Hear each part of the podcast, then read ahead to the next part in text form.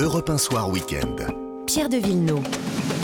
C'est l'heure de l'interview politique avec ce soir la secrétaire nationale d'Europe Écologie Les Verts. Bonsoir Marine Tondelier.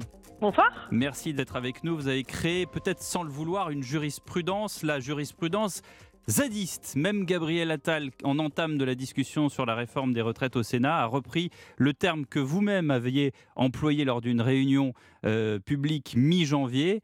Euh, voilà ce que dit le ministre. Ici, c'est pas la ZAD, c'est la République. Est-ce que vous avez pris cette déclaration du ministre comme une attaque personnelle?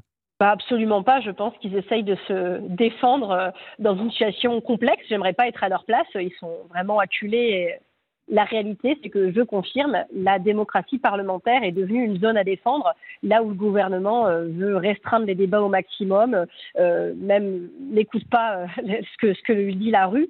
Donc oui, nous sommes dans le cas d'une zone à défendre, et comme nous avons sauvé les bocages de Notre-Dame-des-Landes de l'aéroport que l'on voulait y construire, nous allons sauver nos droits sociaux de leurs besoins mortifères de les réduire. C'est mm. comme ça, que ça leur plaise ou pas, et ça se fait dans le respect du règlement intérieur de l'Assemblée et du Sénat, qu'ils se rassurent, ils le savent très bien d'ailleurs. Si on écoute Gabriel Attal, ça pourrait être cette déclaration euh, prise comme euh, si vous êtes zadiste, vous n'êtes pas républicaine. C'est comme ça qu'on pourrait le comprendre.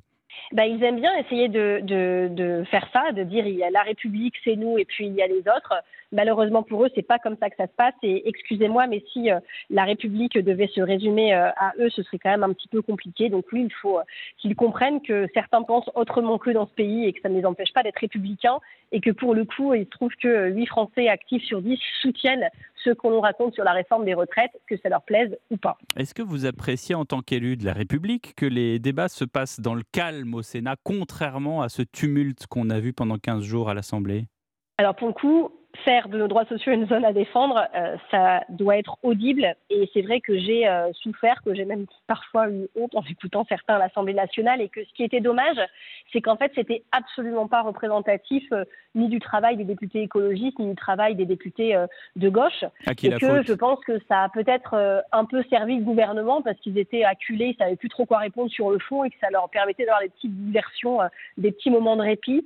Je sais, pour avoir rencontré hier les groupes parlementaires du Sénat en même temps que les membres de l'intersyndicale, mmh. la plupart des organisations de l'intersyndicale, on en a beaucoup discuté. Et je pense que la manière dont s'est préparé le débat au Sénat euh, euh, fait que ça n'arrivera pas. Mais donc vous appréciez plutôt ces discussions, euh, j'allais dire, dans le calme feutré du palais du Luxembourg, sans y voir une forme d'hypocrisie? Bah, vous savez, il se trouve que j'ai travaillé cinq ans au Sénat comme, collaboratrice parlementaire et que on sous-estime le Sénat. Souvent, on se dit ah euh, ça sert à rien, faudrait supprimer. J'entends ça parfois en politique. C'est au contraire un endroit euh, qui euh, s'est beaucoup rajeuni ou qui s'est féminisé d'ailleurs avant l'Assemblée nationale et où on a des débats euh, de fond assez intéressants et je pense que ce sera le cas sur les retraites. Après, vous savez, euh, c'est pas une question d'être calme ou pas calme. Sans élever la voix, c'est ce que j'allais dire. Qu'est-ce qu'on retient à la fin C'est une question de qu'est-ce qu'on retient à la fin parce que pour le coup, excusez-moi, mais euh, les mensonges répétés du gouvernement, l'opposition très massive en France qui ne veulent pas écouter, fait que les gens sont en colère en France et qu'il n'y a pas de raison non plus que les parlementaires ne soient pas représentatifs de cette colère qui monte en France contre cette réforme des retraites. Pourquoi vous vous excusez? Vous dites excusez-moi, mais les mensonges du gouvernement. Pourquoi vous ne dites pas tout simplement les mensonges du gouvernement?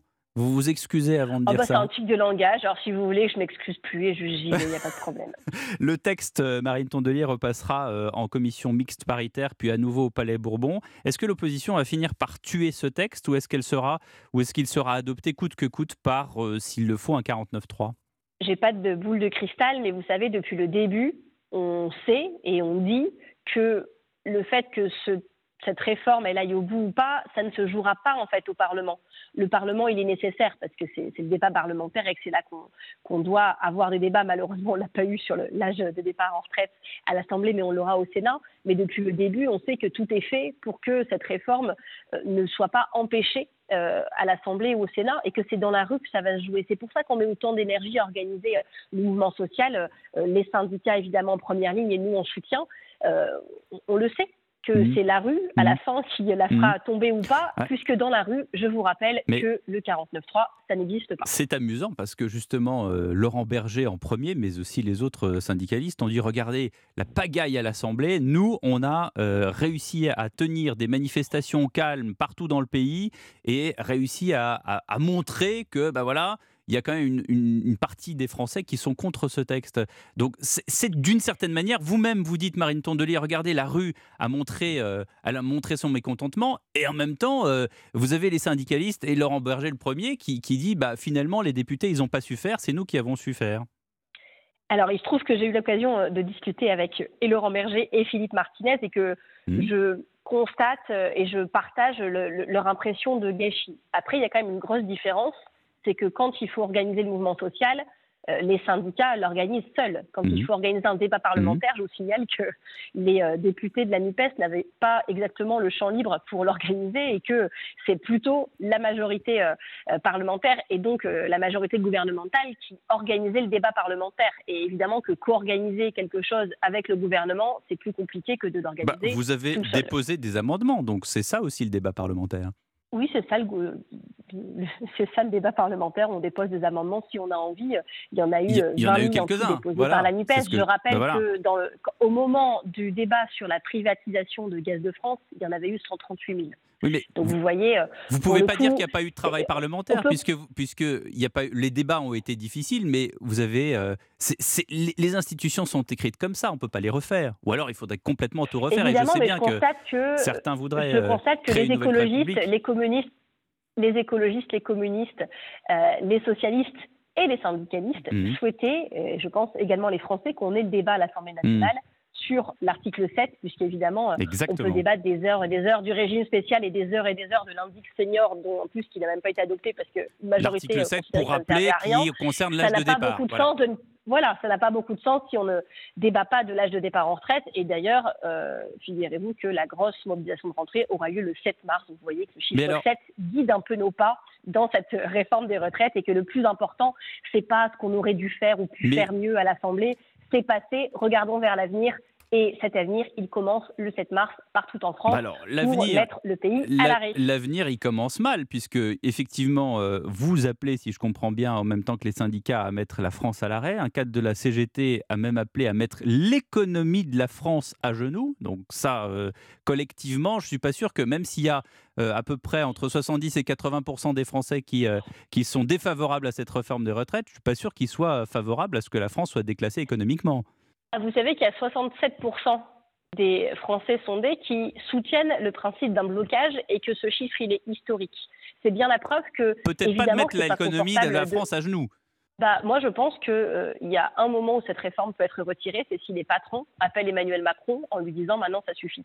Et je pense que c'est comme ça que ça va se terminer, parce que pour le coup, les Français sont extrêmement déterminés à soutenir ce mouvement de blocage, parce que chacun a bien compris qu'il fallait mieux souffrir quelques jours maintenant que travailler deux ans de plus demain. Attendez, euh, Marine Tourdelier, c'est comme ça que ça marche, euh, la République française? C'est les patrons euh, qui appellent Emmanuel Macron pour dire voilà ce qu'il faut faire, voilà ce qu'il ne faut, faut pas faire? Excusez-moi, je sais que vous aimez bien quand je dis ça, mais c'est quand même pas de ma faute si le gouvernement est complètement insensible à ce que peuvent penser ou faire les Français dans la rue et euh, n'obéit euh, qu'à euh, quelques personnes dans ce pays, c'est-à-dire plutôt des grands patrons qui ont beaucoup d'argent, beaucoup de pouvoir et beaucoup d'influence. Donc si vous, êtes quand même en train de dire écouteront-ils les patrons, c'est ce qu'ils font depuis des années. Vous, vous, êtes en train de dire qu'il y a une ligne directe entre les patrons et, et l'Élysée là. Hein. Grosso modo, c'est ce que vous êtes en train de dire. Excusez-moi, mais c'est un peu ce que vous êtes en train de dire. Il y en a une autre. Il y en a une autre entre les chasseurs et l'Élysée. Je peux vous dire aussi, c'est pas un scoop. Et euh, il y en a euh, quelques quelques-unes comme ça. Ça se voit dans toute la politique que mène ce gouvernement et c'est de notoriété publique. Il ne se cache pas pour le faire. Euh, qu'est-ce que vous Qu'est-ce que vous ferez Où vous serez vous, Marine Tondelier, le 7 mars, mardi prochain? Ben, je manifesterai euh, à Paris pour euh, être dans cette grande mobilisation. J'en ai fait quelques-unes aussi euh, dans le Nord à Lille. S'il y en a une ce week-end, c'est là, où je serai. Mais ce qui compte beaucoup la semaine prochaine, c'est qu'il y aura une convergence des luttes. Le 7, il y a ce grand moment qui sera historique en termes de mobilisation. C'est ce qu'on voit s'organiser. Mais le 8, le lendemain, la journée internationale des droits des femmes. Et vous savez que les femmes sont celles qui paieront le plus lourd tribut de, dans cette réforme. Il y a un mmh. avantage, un seul à être mmh. une femme dans ce pays, c'est que quand on travaille et qu'on a un enfant, euh, il y a une comptabilisation spéciale de votre trimestre, de, du trimestre lié à la grossesse. Et même ça, ils veulent nous le supprimer. Et moi, je fais le pari que le 8 mars sera le point tournant, la bascule de cette mobilisation, parce que les femmes entreront lourdement en mobilisation. Et puis le 9 mars, il y a une journée qui est prévue de mobilisation des lycéens et des étudiants. Et le 10 mars, pour couronner le tout, c'est la grève mondiale du climat. Et on voit bien que euh, si ma génération à moi, qui n'aura pas sa retraite avant dans 30 ans, veut une retraite un jour, il va falloir aussi sauver le climat. Parce que dans une France à plus 4 degrés, je ne pense pas, je ne pense pas que euh, notre, qu'on soit capable déjà de travailler deux ans de plus.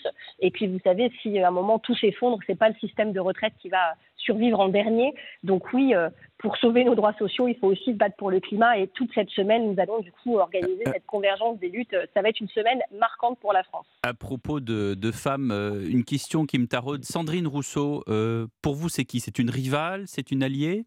C'est une écologiste, c'était notre chef de file sur le texte des retraites à l'Assemblée nationale. Elle fait un super travail. On était fiers d'avoir une économiste pour le mener. Et donc voilà, c'est une écologiste, elle fait partie de la famille écologiste. Et je ne sais pas ce que vous voulez me faire dire, mais sachez que tout se passe très bien. Merci beaucoup Marine Tondelier d'avoir été avec nous sur Europe 1. Merci à vous, au revoir.